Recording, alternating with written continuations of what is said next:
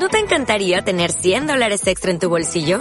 Haz que un experto bilingüe de TurboTax declare tus impuestos para el treinta y uno de marzo y obtén cien dólares de vuelta al instante. Porque no importa cuáles hayan sido tus logros del año pasado, TurboTax hace que cuenten.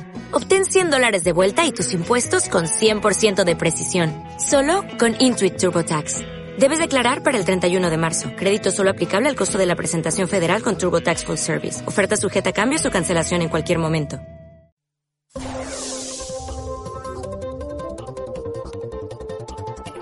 A partir de este momento, inician las transmisiones de Mercurio Retrógrado. Análisis profundo de la información de Twitter, un recorrido a pulso de las historias de Instagram y el efecto contractual de la resistencia de Facebook. Su opaso, macroeconomía, horóscopo y política exterior con José Naz. Ahora comienza Mercurio Retrógrado.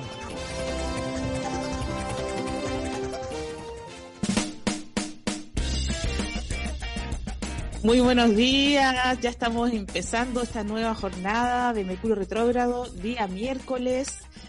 ¿Cómo estás, Josefina? Aquí estamos, desde el otro lado de la cordillera. La gente se está volviendo loca con la cuarentena que no para y están saliendo todos juntos a los obeliscos, todos, las calilas, los mocojojos, todos, los terraplanistas, los médicos, todos pidiendo cosas, los comerciantes que están desesperados y la gente que cree que esto es una mentira, porque hay, hay mucha de esa gente. Sí, hay un montón. ¿Y por qué hablo de los terraplanistas? Porque salieron justo el día en que se había lanzado al espacio el SpaceX. Entonces fue como... parecía una película de Netflix, como lo último que hemos vivido, diríamos, hace unos cuatro o cinco días, ¿no? Sopax. Esto es, un, es como un episodio... A veces siento que es como Lost, que un día nos van a despertar y nos van a decir que en realidad estábamos muertos y que esta es nuestra como forma de castigo. No puedo creer que esa es la serie a la que más te estás acercando, a Lost. Mira, es que yo en, Lost, mira, en Lost todos los días ocurría algo extraño, algo sí. sin explicación, y al otro día era otra cosa y lo de anterior no quedaba explicado. Entonces tú pensabas que te iban a explicar que venía un oso blanco a comerse a la gente y que al otro en el otro episodio te lo iban a explicar y no pasaba. Después venía una masa como de aire que, me, que chupaba a las personas, tampoco te, y al final era que todos estaban muertos. Pero hoy día tenemos una invitada muy especial. Eh, Paula Becker, ella es psicóloga y trabaja en el sistema público, entonces no, no quisiera tacharla como de una heroína, algo así, pero digamos ah. que la Paula, como trabaja en el sistema público como psicóloga, eh, atiende más gente que todos los seguidores que yo tengo en Instagram. Claro, probablemente. cada y, semana, y en cada semana. Y en este momento eh, está desde la oficina, está desde la consulta, haciendo esta transmisión directamente para Mercurio Retrógrado. Eh, efectivamente, estamos acá. Hola, chiquillas, gracias por la invitación. Hola, Pauli. Eh, estamos acá desde una estación médica de la comuna de Santiago, ¿no es cierto? Sistema público. Eh, acá estamos eh, un equipo reducido, en todo caso, del equipo habitual, porque... se han tomado algunas medidas de seguridad, pero pero sí estoy por el sector, de hecho, de del, del G A M, por ahí, eh, Metro Católica, por ese sector, uh-huh. transmitiendo aquí. Gracias de verdad por la invitación y para ver qué podemos eh, también aprovechar de, de a, la, a los audios, a los que están escuchando, ¿no es cierto? ¿Qué es lo que, cómo se dice? Audio escucha, le decimos nosotros, auditores. Audio escucha. Eh, pucha, podamos un poco también reflexionar, ¿no es cierto? Y como, pucha, transmitir cosas de lo que se está viviendo acá y para que entre todos nos podamos cuidar, un poco esa es la idea. Ahora Así que ha pasado, que... han pasado, ¿cuánto? Más de tres meses de estar en estas cuarentenas intermitentes y de empezar a ver fallecidos por el COVID. Eh, ¿Esto sientes que ha estado afectando a las personas que consultan? Eh, ¿Lo ves como presente el tema en los consultantes? Definitivamente. ¿eh? O sea, eh, la gente que, que al menos yo atiendo, ¿no es cierto? O sea, las que hemos estado haciéndole seguimiento a partir de, del teléfono. Hay mucha gente que en estos tres meses no ha salido de la casa porque tiene miedo, ¿no es cierto? Porque de alguna forma... Eh, como que yo creo que eso es lo que más en este momento está haciendo, afectando a la gente, ¿sí? Como la sensación de miedo, ¿sí? Como de no tener el control, el de no tener el control de la situación y por lo tanto me encierro. Eh, a pesar de que hay algunos otros que obviamente eh, tienen que salir obligados, pero también con miedo, ¿sí? O sea, la gente que sale no sale como a jugar, digamos, sale eh, a sobrevivir, ¿no es cierto? Y, y lo hace también con miedo. Entonces, me parece que esa, esa, ese punto eh, lo hemos visto mucho, además de otro, de otro tema que también es importante, y es que la gente se, se está encontrando como con un tiempo... Como que, es como que aquí como que se pegó como un frenazo el mundo, ¿no es cierto? Es como mm. que estamos así como, nos detuvimos, y, y para mucha gente se le hace también muy insoportable eso. Entonces el aburrimiento ha sido otra cosa que, que, por lo menos en lo que yo he escuchado de la gente que, que atiendo, ¿sí?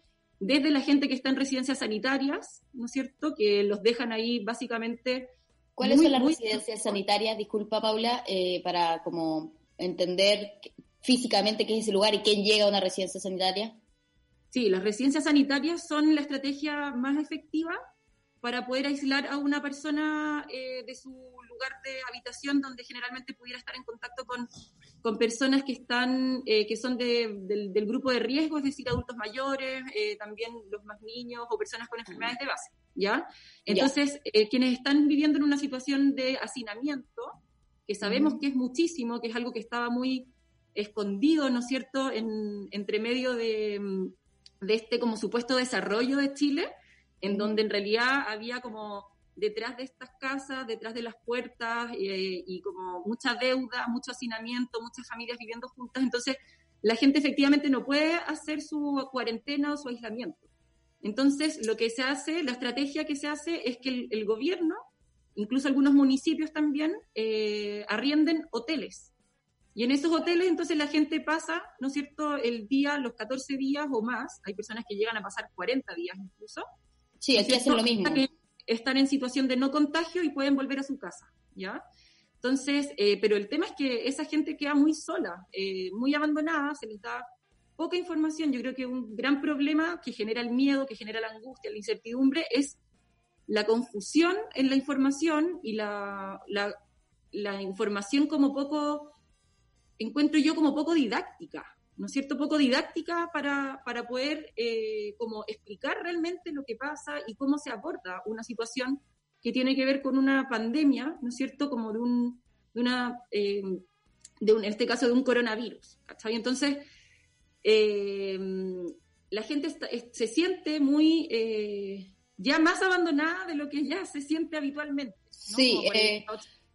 en una situación de desconcierto. Mira, aquí en Argentina está pasando eh, más o menos, el procedimiento es bastante parecido. Eh, yo tengo una amiga que, que lo vivió, llamó, aquí aquí hay una aplicación a la que tú, si tienes los síntomas, llamas a la aplicación para que te vayan a hacer el examen, cosa de que ya no está pasando. Entonces te dicen que te acercas a un centro asistencial y si tienen dudas de ti te dejan en, en un cuarto encerrado. Ajá. Que es muy angustiante porque te dicen te tienes que quedar cuarenta y ocho horas en un cuarto que no tiene ventanas, que no tiene cama en este caso, porque ya no tienen cama.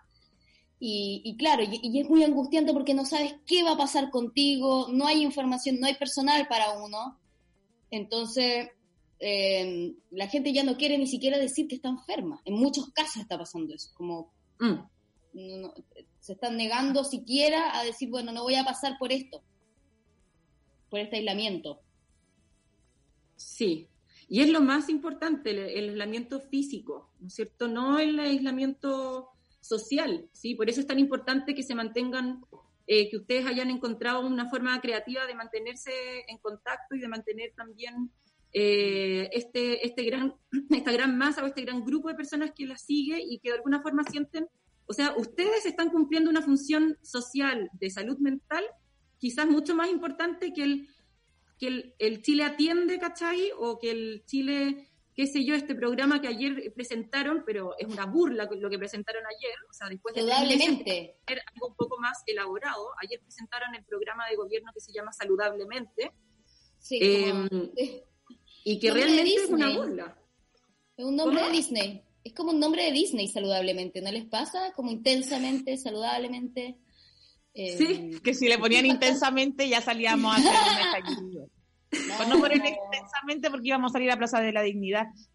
Claro, que, es que qué hueá cuando yo dije saludablemente. Y bueno, eh, ¿De qué se trata Saludablemente? Así como a grandes rasgos.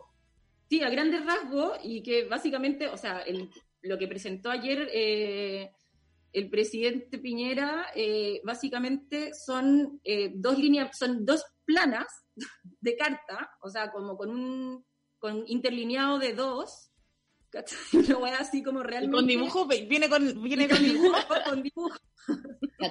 Con el logo culiado que ahora parece como un, perdón el garabato, por el logo, con el logo que, que ahora aparece la bandera de Francia, ¿no es cierto? Entonces, Teatros. bueno, eh, fortalecimiento, acá te, les voy a leer textualmente lo que aparece en este programa, ¿sí? Sale, fortalecimiento de la oferta pública tendrá dos focos. No sé si ustedes saben, pero el financiamiento de la salud mental, dentro del financiamiento de salud, que ya es bajo, que está por bajo de la norma, o sea, como bajo de los países O C D E, que la mayoría tiene un porcentaje del P I B que está asociado como a un entre siete y ocho por ciento, y en nuestro país como del cuatro por ciento, lo que se asigna a salud, y dentro de ese cuatro por ciento que se asigna a salud, solamente como un cinco por ciento es lo que se asigna como a salud mental propiamente tal, ¿sí? Entonces, como en la forma en como ellos entienden salud mental, ¿ya? O sea, el financiamiento de la salud mental en Chile ya es un financiamiento muy bajo, ¿sí? Claro. Esto llama la atención en el en quienes están haciendo este, en quienes van a, a generar este programa Saludablemente, que hay, yo les voy a contar, eh, hay eh, uno, dos, tres, cuatro, cinco, seis, siete, hay siete médicos, ¿sí? Siete de los expertos, la mayoría son médicos, ¿sí? Ninguno es psicólogo eh, ni psiquiatra. Entonces, o sea, médico, eh, psiquiatra me refiero a médico. ¿Sí? Ah, ya, médico. Ok. Sí, sí.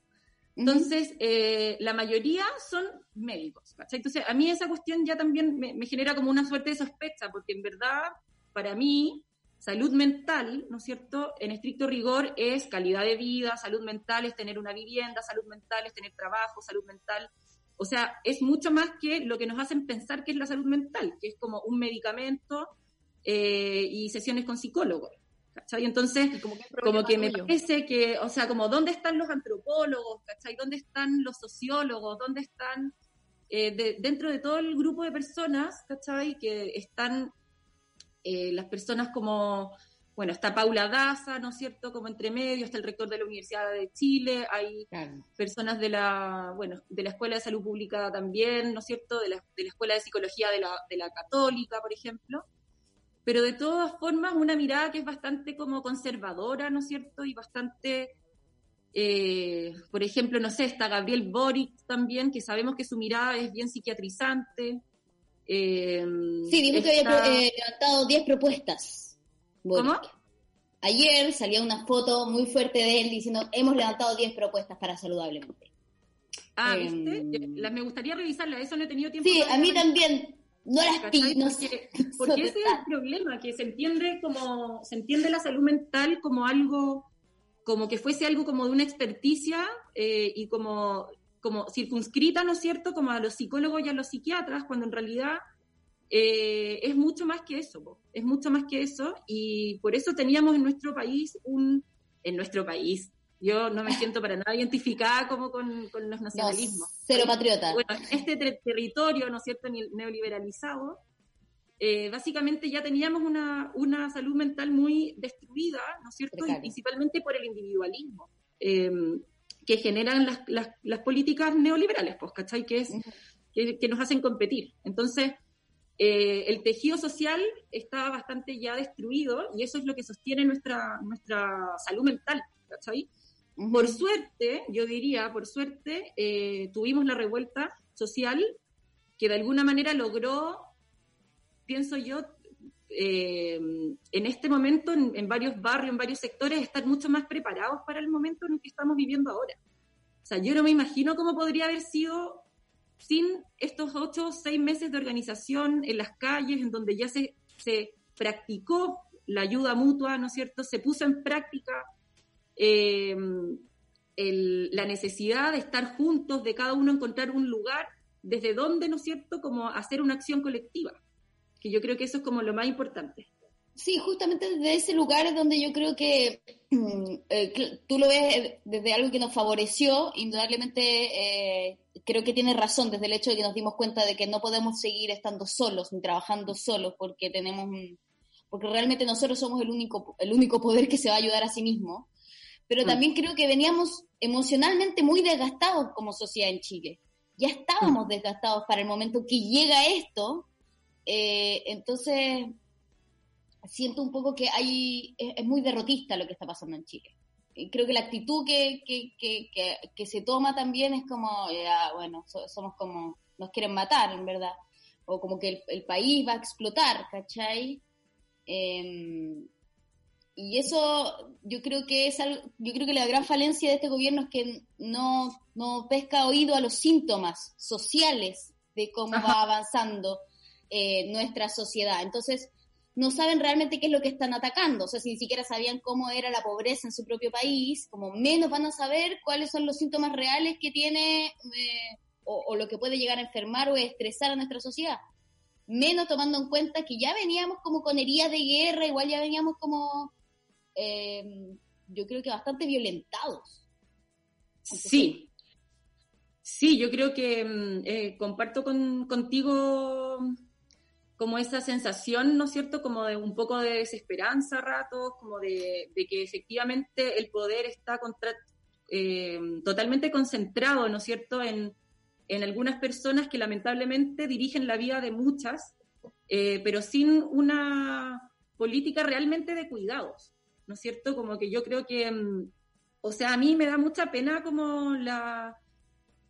Eh, la forma, ¿no es cierto?, en cómo están expuestos eh, los trabajadores de la salud en este momento, en donde, por ejemplo, bueno, entre la entre lo, lo que les decía recién de este, así, solo por dar un ejemplo, ¿no es cierto?, o sea, ejemplos hay millones, se los puedo ir quizás relatando en algún momento, pero eh, el plan este de gobierno es básicamente una plataforma online, que es como que ya no se les ocurre otra manera de hacer salud mental que esa, Eh, ¿no es cierto? Y acá se definen algunos grupos de riesgo, ¿no es cierto? Que serían niños, niñas y adolescentes, personas mayores, padres, cuidadores y profesores, eso igual es una, qué bueno que pusieron atención ahí a los profesores, mujeres víctimas de violencia, eh, personas contagiadas, que sabemos que tiene un impacto muy grande, quiero detenerme ahí también en, un, en una cosa importante, que de alguna forma el tratamiento que se le ha dado a la enfermedad, como que, como que fuese una guerra, contra algo, hace que las personas contagiadas se, se, se vean envueltas en una, en, en casi sentirse como una granada, ¿cachai? Casi sentirse como una persona, eh, un sujeto del cual hay que estar lejos, ¿cachai? Eh, es como, como que el tratamiento, quiero que nos detengamos después un poquito en esa, en esa forma de abordar este problema, que es un problema biológico, no es, un, no es una guerra, ¿cachai? Tiene muchas mm. cosas que son diferentes. Y por lo mismo, como no es una guerra, y como los trabajadores de la salud no estamos preparados para ir a una guerra, sino que estamos preparados para salvar una vida, ¿cachai? Una vida psíquica, si somos psicólogos, una, en, en fin, ¿cachai? Un cuerpo, un, un, eh, un órgano, en fin. Eh, no estamos preparados psicológicamente para esta muerte masiva que vamos a enfrentar o para esta sensación de frustración, para tener que tomar decisiones, que es muy diferente a alguien que está preparado para ir a la guerra, ¿cachai? Que lo deshumanizan mm. primero, para que después pueda ir, matar y no sentirse afectado de que le maten a su compañero al lado, ¿cachai? Pero nosotros no estamos preparados para eso, ¿cachai? Entonces, bueno, dentro de las otras prioridades, entonces salía población general. Y me preocupa que no haya estado dentro de las, de las prioridades del gobierno como la salud mental de los trabajadores, porque sin duda que está teniendo un impacto muy grande. Desde las personas que... Sí, en los trabajadores de la salud, ¿cachai? Desde sí, eh, personas que están contagiadas y con mucho temor a volver a trabajar, eh, trabajadores, no sé, ayer de, la estadística eran cuatro mil trabajadores de la salud que están contagiados, ¿ya? cuatro mil. Eh, después, eh, pucha, este programa suele ser de humor, perdón por venir no. con cosas tan trágicas. Eh, no, este, este programa está hecho para esto y creo que llegó justo en el momento, porque... porque de verdad saludablemente es algo que se lanzó y, y nadie entiende en medio de, además, Anonymous, ¿cachai? Y una cantidad de cosas que se están perdiendo entre medio que tampoco ayudan a la salud mental, digamos. Sí. Exactamente. También entonces, que entregan la información de a poco y entregan una información parcelada. Nadie tiene una información sin legitimidad porque las cifras que entrega el gobierno nadie las cree. Eh, si una periodista devela que hay más fallecidos por enfermedades respiratorias en Chile el mes pasado, ahí entonces ellos dicen, bueno, vamos ahora a cambiar la forma de medición. Entonces, como el gobierno no tiene legitimidad, Eh, sientes que nadie está velando por tu salud, lo que en el caso de un, de un gobierno, si el gobierno estuviera, por ejemplo, equivocándose en la entrega de datos, pensaríamos que son simplemente un poco tontos o que realmente no tienen la información, pero si ellos tuvieron la información y no la entregan de manera eh, que, que sea una eh, información real, significa que ellos están a propósito, están poniendo en riesgo la vida de las personas y eso claro. es, un, es un crimen. Es un delito. Entonces, una, no sabemos si son estúpidos o no tienen la información, pero no, no confiamos. Entonces, hay una sensación, primero, como decías tú, de guerra. Eh, nos dicen que esto es una guerra. Cada uno es un agente, como decías tú, una granada. Claro, es como yo soy la que tiene a lo mejor el virus, entonces no voy a ir a ver a mi familia porque no quiero contagiarlos, porque soy como una granada, ¿cierto? Yo los voy a exponer. Además, la culpa de todo lo que pase, por ejemplo, de las muertes, viene a recaer en cada ciudadano. O sea, todos los días nos repiten en, la, en los medios que esto está pasando porque cada uno de nosotros no respetó la cuarentena. O sea, ¿la culpa de quién es? De nosotros. Claro. La culpa de que muera tu mamá, tu hermano, tu abuelo, es tuya. Entonces, imagínate el daño que eso te puede generar a la larga o a la corta. Eh, pensar sí, que sí. Fui, fue tu responsabilidad. Oye, Paula, y justo a propósito de eso, de que el, el gobierno eh, vuelve a meter el, la metáfora del estamos en guerra eh, para la enfermedad eh, y los... poca información que muestran los noticiarios respecto a cómo tratar a una persona que tiene COVID, cómo acercársele, cómo eh, o, o cómo convivir en esta enfermedad, que podrían hacer un montón de reportajes de eso y no reportajes de cómo está la gente en la calle y acosar a las mamás con sus hijos y por qué está en la calle. Eh, claro. ¿Cómo ves tú? Yo sé que tú participas en la Asamblea Territorial de acá, de nuestros vecinos, de la Asamblea Territorial Plaza Bogotá. Eh, ¿Cómo ves tú la importancia de la autoeducación en este sentido? Porque ya que los medios no nos, no nos informan, eh, ¿cómo comunitaria terminamos teniendo que autoeducarnos? La importancia parece, de eso. O sea, me parece fundamental y me parece que es la única medicina en este momento, ¿sí? Confiar en que, en que nosotros nos podemos educar y que podemos atender nuestra salud de manera colectiva, ¿sí? O sea, eh, como que es muy triste cómo las instituciones de alguna forma se han robado eh, la capacidad de, de, de nosotros mismos cuidarnos, o sea, a mí a ratos me impresiona a veces que la gente va al consultorio como por una herida pequeña o porque tuvo fiebre un día y, y, y como que hay que saber escuchar también los síntomas, hay que saber escuchar, darle tiempo, o sea, tener, recuperar ese conocimiento que de alguna manera ha sido como medio usurpado por las instituciones de salud. Entonces me parece que, que la, ¿cachai? Porque se ve como que fuese algo demasiado de expertos, ¿me entienden? Sí. Pero en realidad cuando claro. uno se da cuenta que que en realidad el médico eh, lee algunas señales y te da una prescripción de algo que, eh, o sea, obviamente hay situaciones que son más graves, ¿no es cierto? Pero, pero en general, antes uno,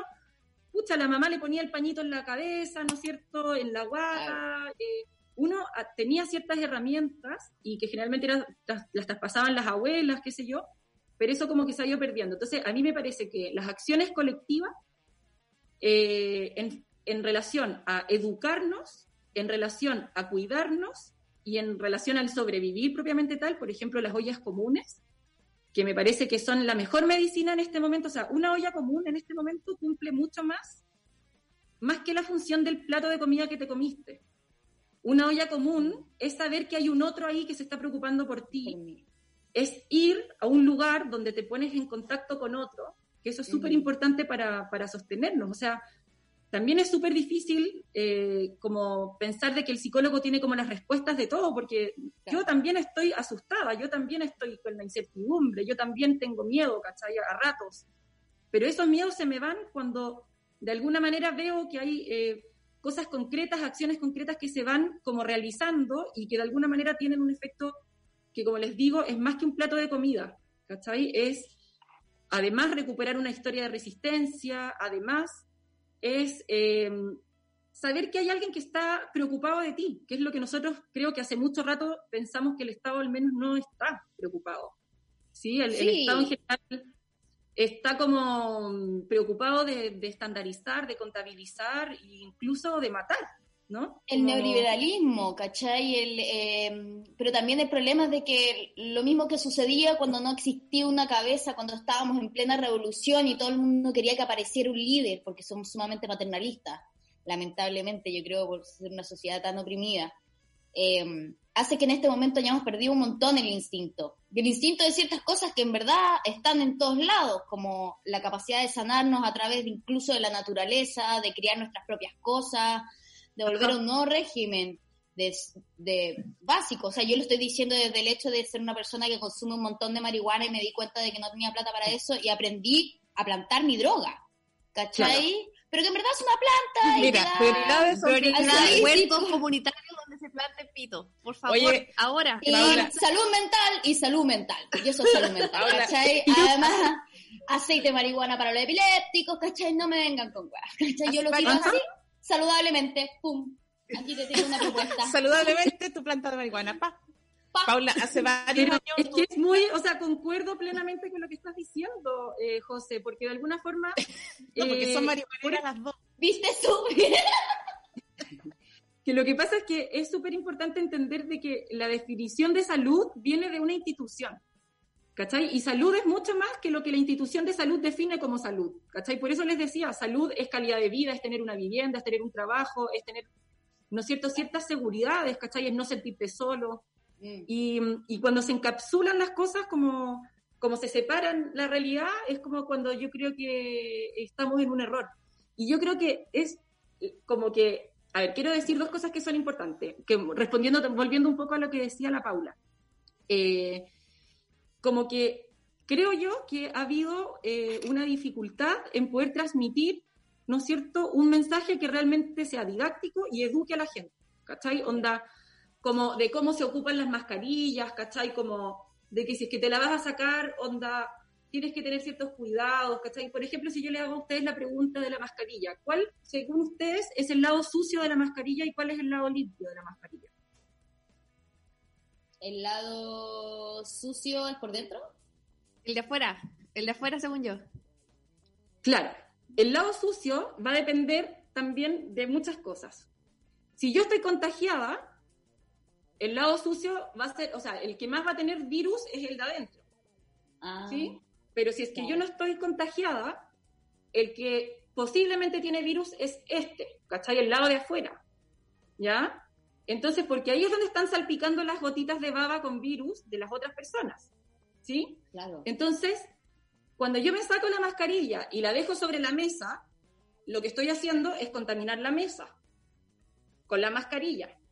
Y la José empieza a ver su mesa. Paso la mano, ¿cómo? La José mira su mesa. ¿Dónde está mi mascarilla? Yo paso la mano por la mesa y además me rasqué el ojo, ¿cachai? Entonces... Esto, si es que lo explicáramos de manera más concreta, didáctica, todos entenderíamos cómo hay que cuidarnos, ¿cachai? Claro, eh, totalmente, la información llega como el hoyo. Llega como el hoyo, ¿cachai? Entonces como que la cuarentena no es un castigo, ¿cachai? La cuarentena es porque el virus tiene un ciclo, ¿no es cierto?, de reproducción y de contagio, en donde tú tienes que mantenerte lejos de la gente para no contagiarla, ¿cachai? Entonces, eh... como que, por ejemplo, tampoco se ha hecho énfasis, quizás ahora en las últimas semanas se ha hecho un poco más de énfasis, en que la mascarilla por sí sola no te, no te protege del virus, ¿no es cierto? Mm. Es la mascarilla en conjunto con la distancia y en conjunto con el lavado de manos. Mm-hmm. Porque si es que yo me estoy tocando la mascarilla todo el rato, si es que no, por ejemplo, hay que manipularla siempre de los elásticos, ¿cachai? No desde acá, y yo veo a la gente que la pone después en su cartera, después ahí ya está todo contaminado adentro. Saca el lápiz, ¿cachai? Después el lápiz lo ocupa, lo deja sobre la mesa. Entonces, creo que mucha gente podría... Exacto, ¿cachai? Entonces, primero, para poder cuidarnos, tenemos que entender cómo funciona y cómo se transmite. Y yo creo que no ha habido suficiente información de eso. Eh, después, como ya estando contagiado, como que hay un terror respecto a estar contagiado, cuando en realidad, bueno, si bien aquí va a depender de muchos factores, pero... En la mayoría de las personas esto pasa y no tienes que ir al hospital, ¿sí? Claro. Esto pasa y no tienes que ir al hospital. Mucha de la gente que está hospitalizada y que está incluso entubada, no muere, ¿sí? Se salva de esto. Mm. Si el problema, ¿me entienden? El problema no, o sea, como que a veces está esta idea como, ay, entubaron a mi familiar, y entonces casi que uno ya está imaginando que murió. Y mm. no es así, el tema es que la enfermedad tiene un desarrollo que es un poco lento, ¿sí? Entonces la persona se recupera después de estar tres, cuatro, cinco, incluso a veces una semana eh, con respiración artificial, ¿ya? Pero claro, es recuperable. Tú puedes bajar la fiebre en tu casa, no tienes que ir al hospital inmediatamente. Sí, eh, o también, sea, como que yo... También mostraban, yo no sé si, eh, si realmente funcionan, pero me pareció bastante atingente, eh, formas donde te mostraban cómo en tu casa tú podías hacer de que la mucosidad, que eso es lo que produce en exceso, eh, la pudieras hacer salir solo en tu casa, como a través de distintas posiciones, Eh, para irte drenando tú mismo un poco la mucosidad, que ese es el problema, con eso te llegas a ahogar. Claro. ¿Has visto eso? Eh, ¿Funciona? Eh, no eh, sé, de, acá de, de lo, que se, lo que han transmitido algunas personas que son kinesiólogos, que son como los que de alguna manera manejan bastante ese tema, porque ellos, justamente eso es lo que hace un kinesiólogo respiratorio, ¿sí? O sea, a través de la manipulación del cuerpo, ¿no es cierto?, se van... Eh, como las mucosas o como diferentes, como también, como órganos se van activando y vas como haciendo cambiar para que no se quede como alojado, pegado. Mm, de hecho, mm. lo peor que puedes hacer cuando estás con coronavirus es mantenerte en posición acostado de espalda, en la cama, ¿ya? Como que lo que se, lo que, por ejemplo, lo que se recomienda es una posición que se llama prono, que es cuando tú te acuestas de cabeza, o sea, como con la guata en la, en la cama, ¿no es uh-huh. cierto?, con tu cabeza así hacia el lado, y si es que tú vas cambiando, es como para que eso no aloje, para que las mucosas no alojen en la parte como más externa, más de abajo, por así decirlo, de los pulmones, o sea, como en la parte de atrás de tu espalda, que es donde eh, es, sí, obstruye claro. más, ¿ya? Entonces, en realidad, hay que mantener al paciente incluso como en movimiento. Lo que se uh-huh. recomienda es que cada media hora vaya cambiando de posición, ¿ya? Mira. Para que vaya eh, como... como movilizando eso y no se vayan como eh, reproduciendo, como decías tú misma, como, o como más bien alojando las mucosas, ¿cachai? Entonces, Podríamos hay un montón de técnicas. Lo, por ejemplo, lo otro que también es muy, ya también está muy reconocido como una forma efectiva de prevenir y también de tratar, es las vaporizaciones de eucalipto. Ya, tú respiras el eucalipto y el eucalipto lo que hace es como literalmente matar el virus. Sí, sí, o sea, por ejemplo, heavy. Por ejemplo, esa es una cuestión importante. Si es que nosotros entendiéramos que limpiar las superficies y las manos es, es lo más importante en este momento, porque es lo que mata al virus. ¿Me entienden? O sea, la mascarilla mantiene el virus aquí. Aquí está el virus, ¿cachai? Yo la boto en la basura y el virus va a seguir estando en la basura, pero va a estar ahí. Y si es que lo, el señor del camión de la basura agarra mi bolsa y justo se le rompió y salen las mascarillas, ¿me entendí? O sea, lo más efectivo es lavarse las manos y lavar las superficies, ¿sí? Como que eso mata la carga viral, o sea, es como que, como del ambiente, por así decirlo, ¿ya? Y para eso no se necesita alcohol gel, se necesita jabón, cualquier solución jabonosa, ¿ya? Alcalina. Eh, jabonosa, que produzca jabonosa. Puma. Champú. Ya, ah, que produzca puma. Eso, detergente, champú, jabón, cualquiera de esas sirve, ¿cachai? Porque el virus tiene una membrana que es liposoluble. Entonces, como que, igual que la marihuana, igual que el T H C. Para que vaya entendiendo. No se va nunca. Ahí vamos entendiendo los cruces. Así Oye, que, quería... entonces, como que son muchos detalles que no se han logrado, como yo diría, como transmitir bien, que son más bien simples, ¿no es cierto? Y solamente se genera miedo a través de este discurso bélico y de esta, y, y de centrar los esfuerzos en, en como, en, por ejemplo, en el tema de los ventiladores, cuando si es que se hicieran estrategias sociales, ¿no es cierto?, efectivas, no serían necesarios ni siquiera los ventiladores, ¿cachai? Claro. Entonces, es como que ahí uno ya sospecha como del negociado que hay detrás de toda esta pandemia, ¿no es cierto? Como del negociado chino. Del negociado de todos los, de todos los sectores, o sea, la farmacéutica, chino. la farmacéutica y todo el mundo de la, de la, de la medicina es uno de los...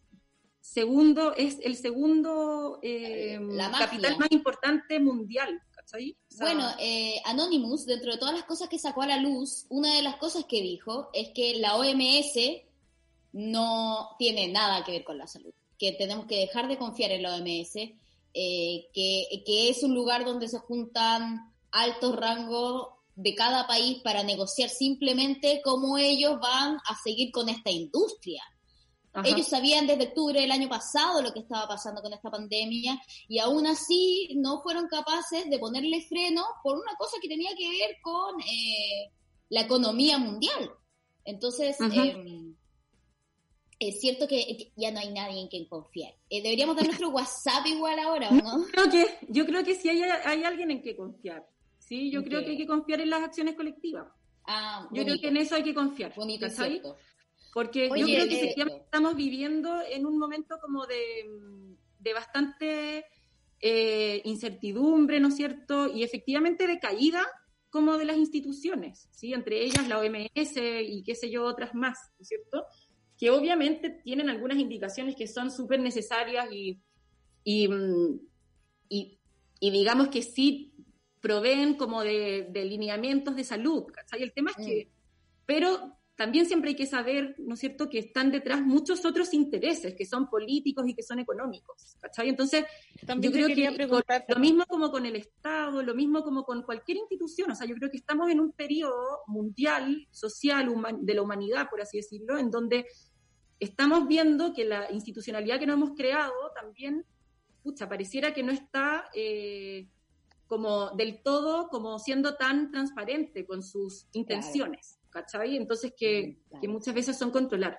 Entonces, lo bonito, lo bonito como de, de o sea, al, al menos yo lo que agarro y lo que, como que me, me sorprende mucho como lo que estamos viviendo, la verdad, ¿sí? Porque, o sea, entender que un virus tuvo la capacidad de, de, de ser contagiado como por todo, en todos los países del mundo, ¿cachai?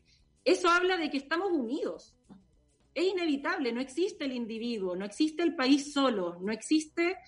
Eh, estamos unidos por muchos, por muchas dimensiones, ¿cachai? Por, incluso biológicas, ¿cachai? Entonces... Humanidad, somos la humanidad. Claro, igual ayer, parte de ayer sacamos la conclusión de que la humanidad es escorpión, como su paso. ¿Querías decir algo, Su, verdad? Eh, yo quería decir que hay personas que señalan que esto que tú comentas eh, no serían cosas que están respaldadas por estudios científicos, como eh, lo que tú dices, Paula, de, no sé, um, respirar el, el vapor del eucalipto y cosas así. Y yo pienso que sí, no sé, no sé si sabemos qué, qué mata o qué no mata el virus, no sé si tenemos comprobación de eso, pero también, precisamente por eso te invitamos a ti a Mercurio Retrógrado, porque eh, personas que respaldan lo que dice la O M S, ya hay un montón en este momento en todos los medios hablando sobre las cosas que hay que hacer, y tenemos justamente nosotras la sensación de que no nos están cuidando, y pienso que tenemos que buscar otras maneras de, de cuidarnos nosotras, entre nosotros, eh, precisamente eh, dejando un poco de lado como los discursos oficiales de los estudios científicos, que son los que están circulando, que los que nos tienen así y que no nos han dado ninguna respuesta eh, de cómo cuidarnos, y tampoco dan abasto. Sabemos que los sistemas no dan, no dan abasto. Eh, entonces, la realidad es que muchas personas, eh, querámoslo o no, vamos a tener una crisis y a lo mejor no, van a, no vamos a ser atendidos rápidamente en un hospital, porque a lo mejor no van a haber camas, y vamos a tener que hacer frente a tener una persona enferma, o nosotros mismos vamos a estar enfermos en nuestras casas, y vamos a tener que ser capaces de, de enfrentar esa crisis. Entonces, de repente, esos discursos como súper oficialistas de que solo los médicos saben lo que, lo que es la verdad y lo que no es la verdad, y que si no hay un científico que esté eh, respaldando esto con un estudio, entonces lo que tú dices son eh, como eh, creencias de chamanes o cosas así. Me parece que es justamente parte del problema. Un, hace unos años atrás tú hiciste una intervención en la, en la comunidad, porque eres eh, psicóloga de aquí, del sector de los consultorios de aquí, y hacías huertos, ¿cierto? Eh, como forma de ah, tratamiento. Todavía, todavía estás haciendo los huertos, entonces atiendes a muchas personas al mismo tiempo, porque van varios a, a hacerse cargo del huerto, y eso sería parte de su terapia.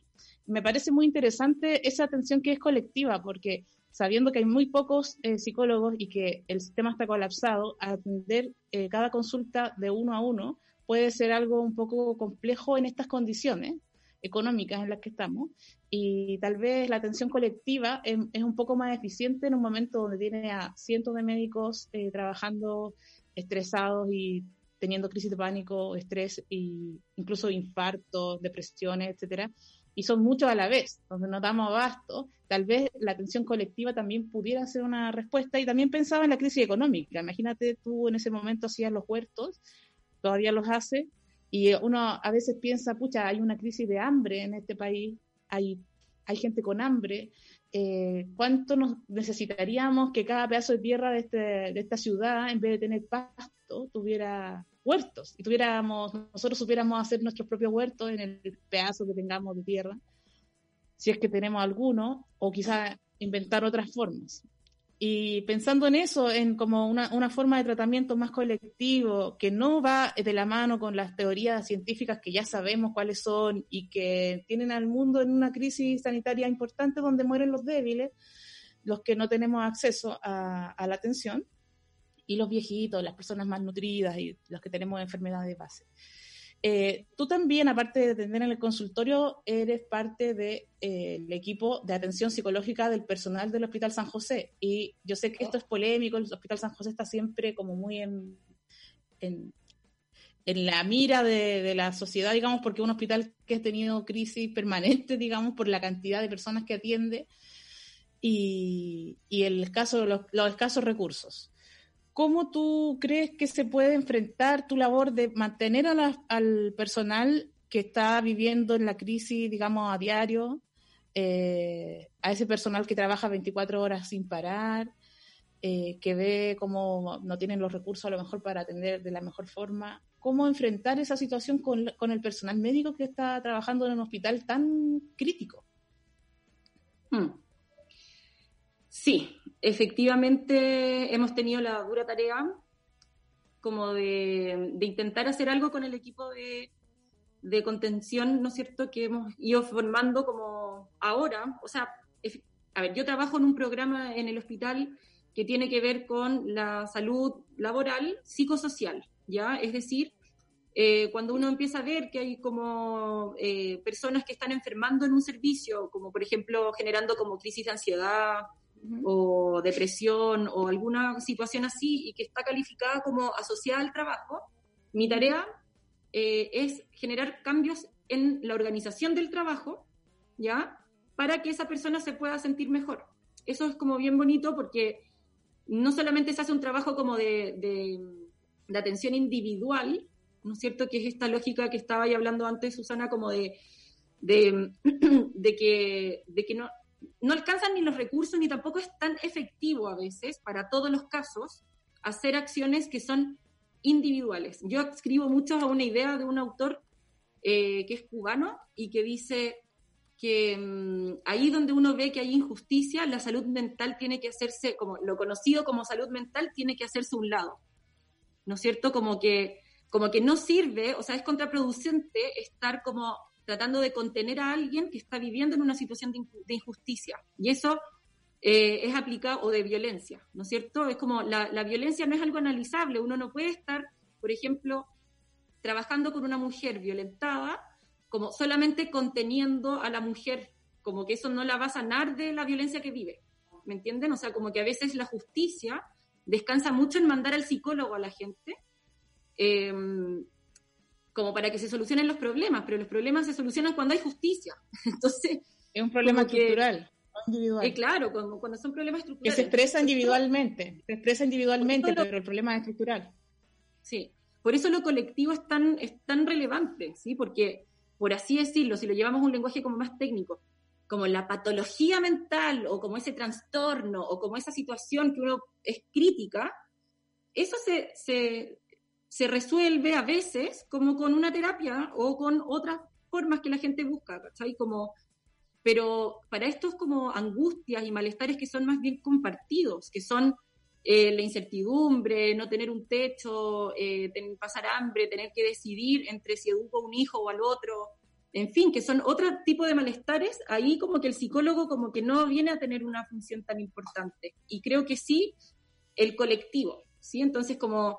como hacer grupos, eh, generar como por ejemplo lo de la estrategia del huerto, Esas son todas, eh, yo también hago algunos grupos de tejidos, son todas eh, eh, acciones que, que ayudan mucho como a, a que uno no se sienta solo y a poder sostenernos entre nosotros, ¿ya? Entonces, ¿qué pasa en el hospital? En el hospital eh, estamos en una situación como bien, como de, de vértigo, por así decirlo, eh, en el sentido de que todo está pasando muy rápido. Yo pienso que ya hemos llegado un poco tarde, como que se podría haber hecho un trabajo preventivo mucho más eh, importante de fortalecimiento de los equipos. Por lo mismo que estoy diciendo, porque no alcanzan veintidós horas de psicóloga para una población de tres mil doscientos funcionarios. ¿Ya? Entonces, eh, por suerte, somos... Que atendieras a trescientos por hora. ¿Cómo? trescientos por hora. Que atendieras a trescientos por hora, yo creo que igual harías. Claro, entonces como que eh, ahí es donde uno ve como la intencionalidad, o sea, ¿cuál es? ¿Se están preocupando realmente de la salud mental de los trabajadores? Nunca. Yo diría que no, ¿cachai? Yo diría que no, porque no se están dando los implementos de seguridad básicos, porque no se nos preparó antes, porque no hubo un aumento, por ejemplo, eh, de la, de la capacidad de actuación. Se nos han dado algunas, algunas capacitaciones, pero por ejemplo... la capacitación que yo tuve de, de primeros auxilios psicológicos, que es para principalmente sacar de una crisis a alguien que pudiera quedar paralizado eh, uh-huh. o que se le olvide cómo, cómo hacer algo, por ejemplo, ha pasado, hemos visto casos de, de personas que tienen una experiencia muy grande y que en esta situación de tanto estrés y de, y de, y de sobrecarga se les olvidan hacer cosas básicas. Que ya sabían de su trabajo. Siempre... ¿Cómo? Como que ya sabían de hacer su trabajo y se paralizan. Se paralizan, se, se olvidan, algunos tienen como la necesidad de, de fugarse, es decir, como de salir corriendo, ¿me entiendes? O sea, cuando una situación está en crisis, eh, el cuerpo hace lo mejor que puede, y si es que es olvidar, es olvidar, y si es que es correr, es correr, ¿ya? Siempre la persona va a hacer lo mejor que puede, no, es, no hay una intencionalidad, no, es, no quiere dejar a la persona sola, ¿eh? Como quiere salir corriendo, lo necesita, ¿ya? Entonces, esa es otra, la patologización de la angustia. Yo mm. encuentro que la angustia en este momento es real. La angustia no es algo de lo cual nos deberíamos asustar. La angustia es una señal de que hay peligro. La angustia es algo que tenemos que saber manejar colectivamente también, ¿no? Porque, porque no hay que, o sea, es muy normal que estés angustiado. Es muy normal que tengas insomnio. Es muy normal que, ¿me entiendes? O sea, si lo ponemos en ese sí. parámetro de normalidad. Pero, sí, en, est- en esta nueva normalidad que la gente le dice. Claro, pero generalmente como se ha patologizado el, el estar triste, el sentirse mal, el tener un día de insomnio y todo eso, la gente se empieza, en vez de acoger eso y de aprender de esto, eh, lo que hacen es como negarlo y a veces eso resulta en cosas peores, ¿ya? Ahora, volviendo a la pregunta respecto a la salud de la, de la gente del hospital, eh, lo más preocupante es cómo, cómo uno, como profesional de la salud mental, ¿no es cierto?, les puede entregar algo de seguridad. Porque, por ejemplo, yo estuve en cuarentena preventiva. O sea, yo ya no estuve como dos semanas atrás eh, por toda esta misma situación. O sea, también es un desafío para nosotros, como psicólogos o como trabajadores de la, del área como de la contención, que también hay otras personas como ahí incluidas, como las trabajadoras sociales, por ejemplo, eh, que están dando otro tipo de apoyos. Eh, el desafío es cómo poder llegar a... a, a a ver a la persona, ¿no es cierto?, como, bueno, tratar de utilizar estas herramientas, pero en verdad no todos los técnicos paramédicos ni los auxiliares de servicio ne- tienen, ¿no es cierto?, una herramienta como un celular con conexión a internet, ¿ya? Entonces, eh, o sea, es miserable el sueldo que gana un auxiliar, ¿ya? Es miserable, esa cuestión es triste, o sea, ellos están arriesgando su vida en este momento por trescientas cincuenta lucas, ¿cachai? cuatrocientas cincuenta lucas, dependiendo de la antigüedad que tengas. Y también sí, nadie lo menciona como médico. Con tanta fuerza como los médicos, de hecho.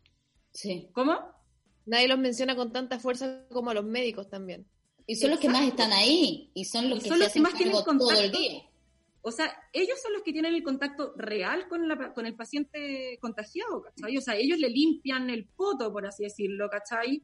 Onda, les dan la comida en la boca cuando tienen que hacerlo. Eh, el médico más que nada ve parámetros y, y atiende bien de lejos, ¿cachai? Como que quien está ahí en el contacto directo es el auxiliar de servicio y el técnico paramédico, ¿cachai? Eh, entonces, eh, realmente como que es muy triste porque esto va a tener un impacto importante, hay mucha gente con mucho miedo a volver a trabajar, a volver a contagiarse, a ser un ente un, un vector de contagio, ¿no es cierto?, como para sus familias, ¿verdad? Hay mucha presión de parte de las familias de no ir a trabajar allá, ¿no es cierto? Entonces te, te estás ahí como eh, todo el rato lidiando entre esta vocación que también muchos tienen y que es lo que sostiene, yo creo, también a la gente. Pero, pero eso, yo creo que el trabajo que hay que hacer, más que como llenar de psicólogos, es nuevamente como hacer estas estrategias de, de reconocimiento, pero no de aplausos, sino que de reconocimiento a través de implementos de seguridad, de tu labor, ¿no es cierto? Eh, pero también reconocimientos simbólicos igual son importantes. Se han dado estrategias, por ejemplo, de, de que el mismo hospital haga eh, una mascarilla, ¿no es cierto? El internet está trabajando. Eh, está, ¿no? trabajando. está trabajando. Espérenme que está me están con un paciente ahí. Pidiendo acá el internet. Por ejemplo, de hecho, le están pidiendo el internet. Hay un internet para todo el hospital. Oye, no hay tanto eh, internet para... no hay internet para nada más. Tenemos un audio, hecho, vamos a escucharlo por mientras. Compañera, por mientras. Hola, buenos días. Qué, qué interesante el tema que están hablando, porque... Justo mi hermana, ella trabaja en la parte administrativa de salud mental en un hospital y justo hoy ahora le estaban exigiendo que tenían que ir a las residencias para hablar con la gente que estaba ahí porque estaban desarrollando problemas psicológicos, depresión, ansiedad y le estaban ahí pidiendo su jefe culiao que esté veinticuatro siete y ni siquiera le han ofrecido dinero. Así que la situación... Y mi mamá está asustadísima porque nosotros somos de región y mi hermana vive en Santiago, entonces mi mamá está como, no, si mi si mi hija se enferma de coronavirus, me importa un pico todo, yo voy a ir ahí a Santiago a cuidarla y nosotros estamos como, pero mamá, no puedes, así que hasta el hoyo, adiós. Oh, oh sí que difícil. No, es que atravesar, atravesar la residencia sanitaria es una cosa, parece que es de, o sea, tenés que ser muy fuerte para atravesar eh, esa experiencia. De verdad, sí. Porque hay una hay una palabra que se llama iatrogenia. No sé si la han escuchado. No. Ya, la la iatrogenia es cuando una acción de salud genera al mismo tiempo eh, un riesgo de enfermedad. ¿Ya? Entonces, por ejemplo, la acción de salud. O sea, por ejemplo, si es que a ti eh, es como cuando uno dice, voy al consultorio pero me contamino de otra enfermedad. Entonces, esta acción que hiciste para, salud, para tener salud, te enferma de otra cosa. Por ejemplo, la residencia sanitaria que ejerce un control de la, del contagio, hace que la persona se enferme de salud mental, porque no están pensando en la salud mental de la persona, están pensando en cómo controlar al bicho. Sí, a mí me dijo una amiga que pasó por eso, me dijo, esto es terrorismo psicológico. Eso. Esa fue la o sea, palabra que me dio, me dijo, a mí me hicieron vivir terrorismo psicológico. O sea, yo creo que igual para todo súper claro que hay un terrorismo de Estado gigantesco con todo lo del virus, po. El hecho de no informar y mantenernos asustados es porque somos más fáciles de controlar. Sí, pero pero imagínate, ella enferma, va, cumple un protocolo, la dejan encerrada en estas casillas, eh, donde no hay nada, no hay nada, no hay electricidad, no hay ventana, no hay absolutamente nada, ni una manta, entonces... Llegaba alguien, le decía cada una hora, bueno, eh, cuarenta y ocho horas te tienes que quedar acá. Ella se empezó a volver loca, me decía que en la casilla del lado, gente pateaba las casillas, no te puedes fugar porque te pueden ir a buscar y, y es un delito. Entonces, claro. También, eh, esto es una forma de decirles como, si pueden, si sienten de que pueden atravesar esto de mejor forma en su casa, entiendan de que el colapso, ellos lo que van a hacer es dejarte encerrado porque ya fuiste para allá. ¿Cachai? Claro. Más allá de que estés enfermo o no, porque estoy hablando de un caso de alguien muy conocido, para mí, una amiga muy conocida, que, que no tenía la enfermedad, la dejaron porque tenía un poco de fiebre. La dejaron cuarenta y ocho horas encerrada. Entonces, claro. eh, también aprender a escucharse el cuerpo, a no colapsar los sistemas de salud porque sí, por miedo Eso. nomás. Eh, y, y, y yo creo que también entender de que no vas, no, no vaya a tener la, ya no vas a tener la atención que pensabas que ibas a tener, ya está todo colapsado, eh, y mm. compra ahí eucaliptus y bicarbonato que sirve para todo. Respecto a la persona que decía antes como eh, del eucaliptus, de que no había... Bueno, yo también eh, cuestiono lo que es científicamente comprobado. O sea, como que siempre hay mucha... Es un problema eh, Epistemológico al final. Epistemológico finalmente, ¿no es cierto? O sea, como que ahí la ciencia también, pucha, eh, hay cosas que están científicamente comprobadas que me parecen también bien eh, dañinas, por así decirlo. No sé cómo... Bueno, a lo que voy es que yo esa información la, no, me, no me la inventé yo, ni tampoco se la pregunté a mi abuelita, ¿cachai? Sino que esa información me la dio una doctora del Hospital San José, a la cual yo le pregunté, ¿no es cierto?, como qué hacer en casa, porque me preocupa no colapsar, ¿no es cierto?, en los sistemas de salud eh, cuando hay cosas que son manejables en casa. Y ella fue la que me dio la indicación De, de que en Cuba se utilizaba bastante este procedimiento de las vaporizaciones de eucalipto, y yo al menos confío en la, en la salud del pueblo cubano.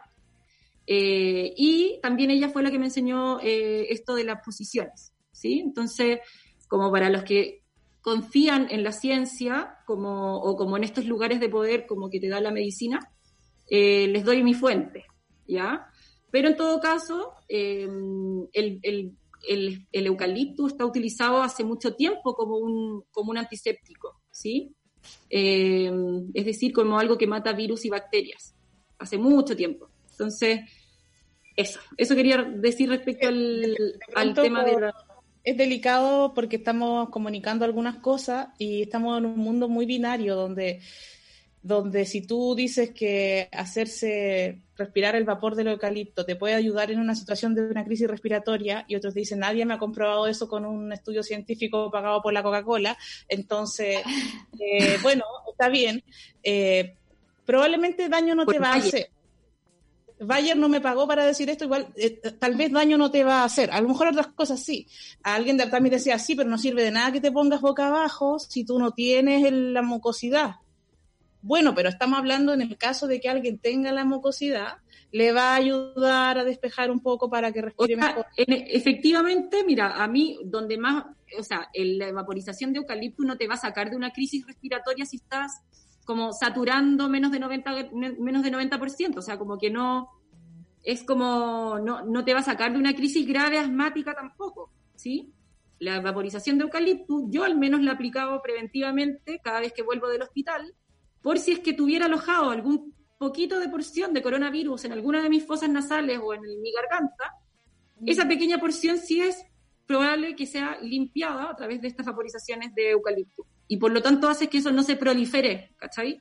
El, porque también... el virus en sí mismo no es un ser vivo, primero que mm. todo, no sé si sabían eso. El virus necesita de un otro para reproducirse, ¿ya? El virus en sí mismo no se reproduce, por eso se muere cuando está el, arriba de la tapa de un cuaderno, en el lápiz o en el en el, en el, en la, el computador, ¿no es cierto?, en el teclado del computador, claro. El bicho se muere porque no es un bicho en realidad, es un coronavirus, ¿no es cierto?, que de alguna manera al pasar algunos algunas horas, ¿verdad?, ahí hay estudios que están haciendo cuántas horas, en qué condiciones, bajo qué temperaturas, en fin, hay un montón de detalles, pero la cuestión se aloja en mucosas, ¿no es cierto?, y ahí es donde se empieza a reproducir. Entonces, a si tú vas... expectorando y limpiando esas mucosas a través, por ejemplo, de la vaporización de eucalipto, te vas a prevenir, de todas maneras.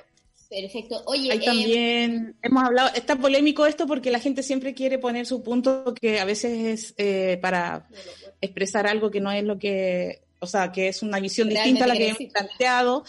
Por ejemplo, hemos planteado que lo importante que es poder, poder sembrar, hacer huertos en todas partes, a diferencia de, por ejemplo, poner pasto, que usan tanta agua los pastos, ¿no? Hay gente que dice que eso no se puede porque no hay agua.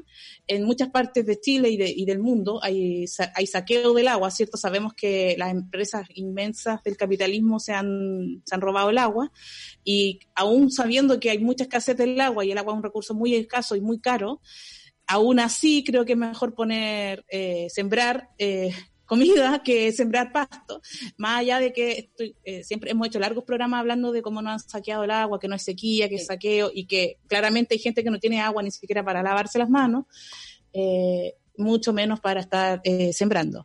Pero bueno, eso también es parte del problema. No, aquí yo creo que no se trata de, de decir como esta es la solución, esta es una mirada de las cosas, y, y estamos Exacto. tratando de aportar con una mirada que no es la que aparece en los medios todos los días, pero no es que pensemos que solamente nosotros sabemos la verdad verdadera, porque claramente no, no es así. ¿Qué Exacto, querías decir? Mercurio retrógrado. Quería, yo quería decir dos cositas muy pequeñas, ¿puede ser? Antes de la José. Eh, Antes sí. de... Sí. De que ya se nos fue, se nos fue. Se nos sí, fue sí, y sí. tenemos un audio más. Ya. Que, eh, no, vamos. Quería decir que, eh, cáchate, pues como el huerto, que se llama ¿Mm? Sembrando Salud, que queda en el CESFAM Padre Orellana, que es el CESFAM donde yo trabajo. Es una experiencia que hemos desarrollado durante ya los últimos tres, cuatro años, eh, con un grupo de vecinos de ahí de la, del consultorio. Y justo en este momento, cáchense esta cuestión, eh, bueno, ha sido bastante difícil como eh, enlazarlo en la lógica del consultorio, por todo lo que hemos dicho, porque el consultorio, o sea, cuando yo presenté este proyecto me dijeron qué tiene que ver los huertos con la salud, ¿ya? Cuando yo lo presenté.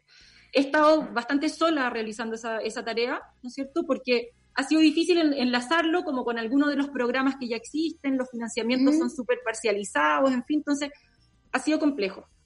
Pero bueno, hemos ido resistiendo, ¿ya? Y en este momento, el huerto es un lugar de salud para los trabajadores del CESFAM. En este momento, como para de salud mental, se acompañan con las hierbitas, sí. no almuerzan arriba en el casino porque el casino es muy pequeño, entonces como que para evitar el contagio, almuerzan ahora en el huerto, ¿cachai? Ay, entonces... El huerto ha, ha generado como un espacio de encuentro de los, del mismo equipo, un lugar de descanso. La gente eh, a, a veces como que, pucha, me pide que si puede sacar alguna que otra hierbita, se la quieren llevar a su familia, ¿no es cierto?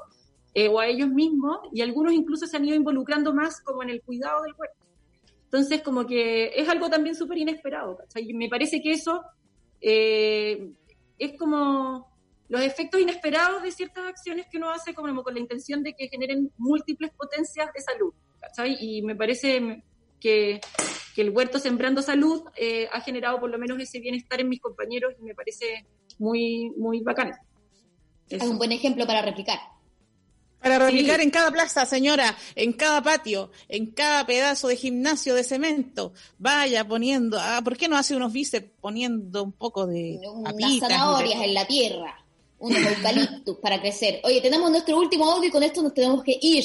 Y nos despedimos y te agradecemos, Paula, por tu tiempo. Eh, eh, vamos a cerrar el programa ahora. Sé que estás ocupada trabajando. Nosotros también tenemos que cerrar. Vamos a terminar con un audio. Muchas gracias por compartir tu experiencia. Probablemente siempre pueda usar nuestro medio para difundir la, lo que se necesita, tanto en la Asamblea Territorial de Plaza Bogotá, como eh, lo que necesiten ahí en el San José. También ayer me decías cuánto hace falta una olla común para las personas que están esperando en la carpa en el, eh, que ser atendidas, para que puedan comer algo.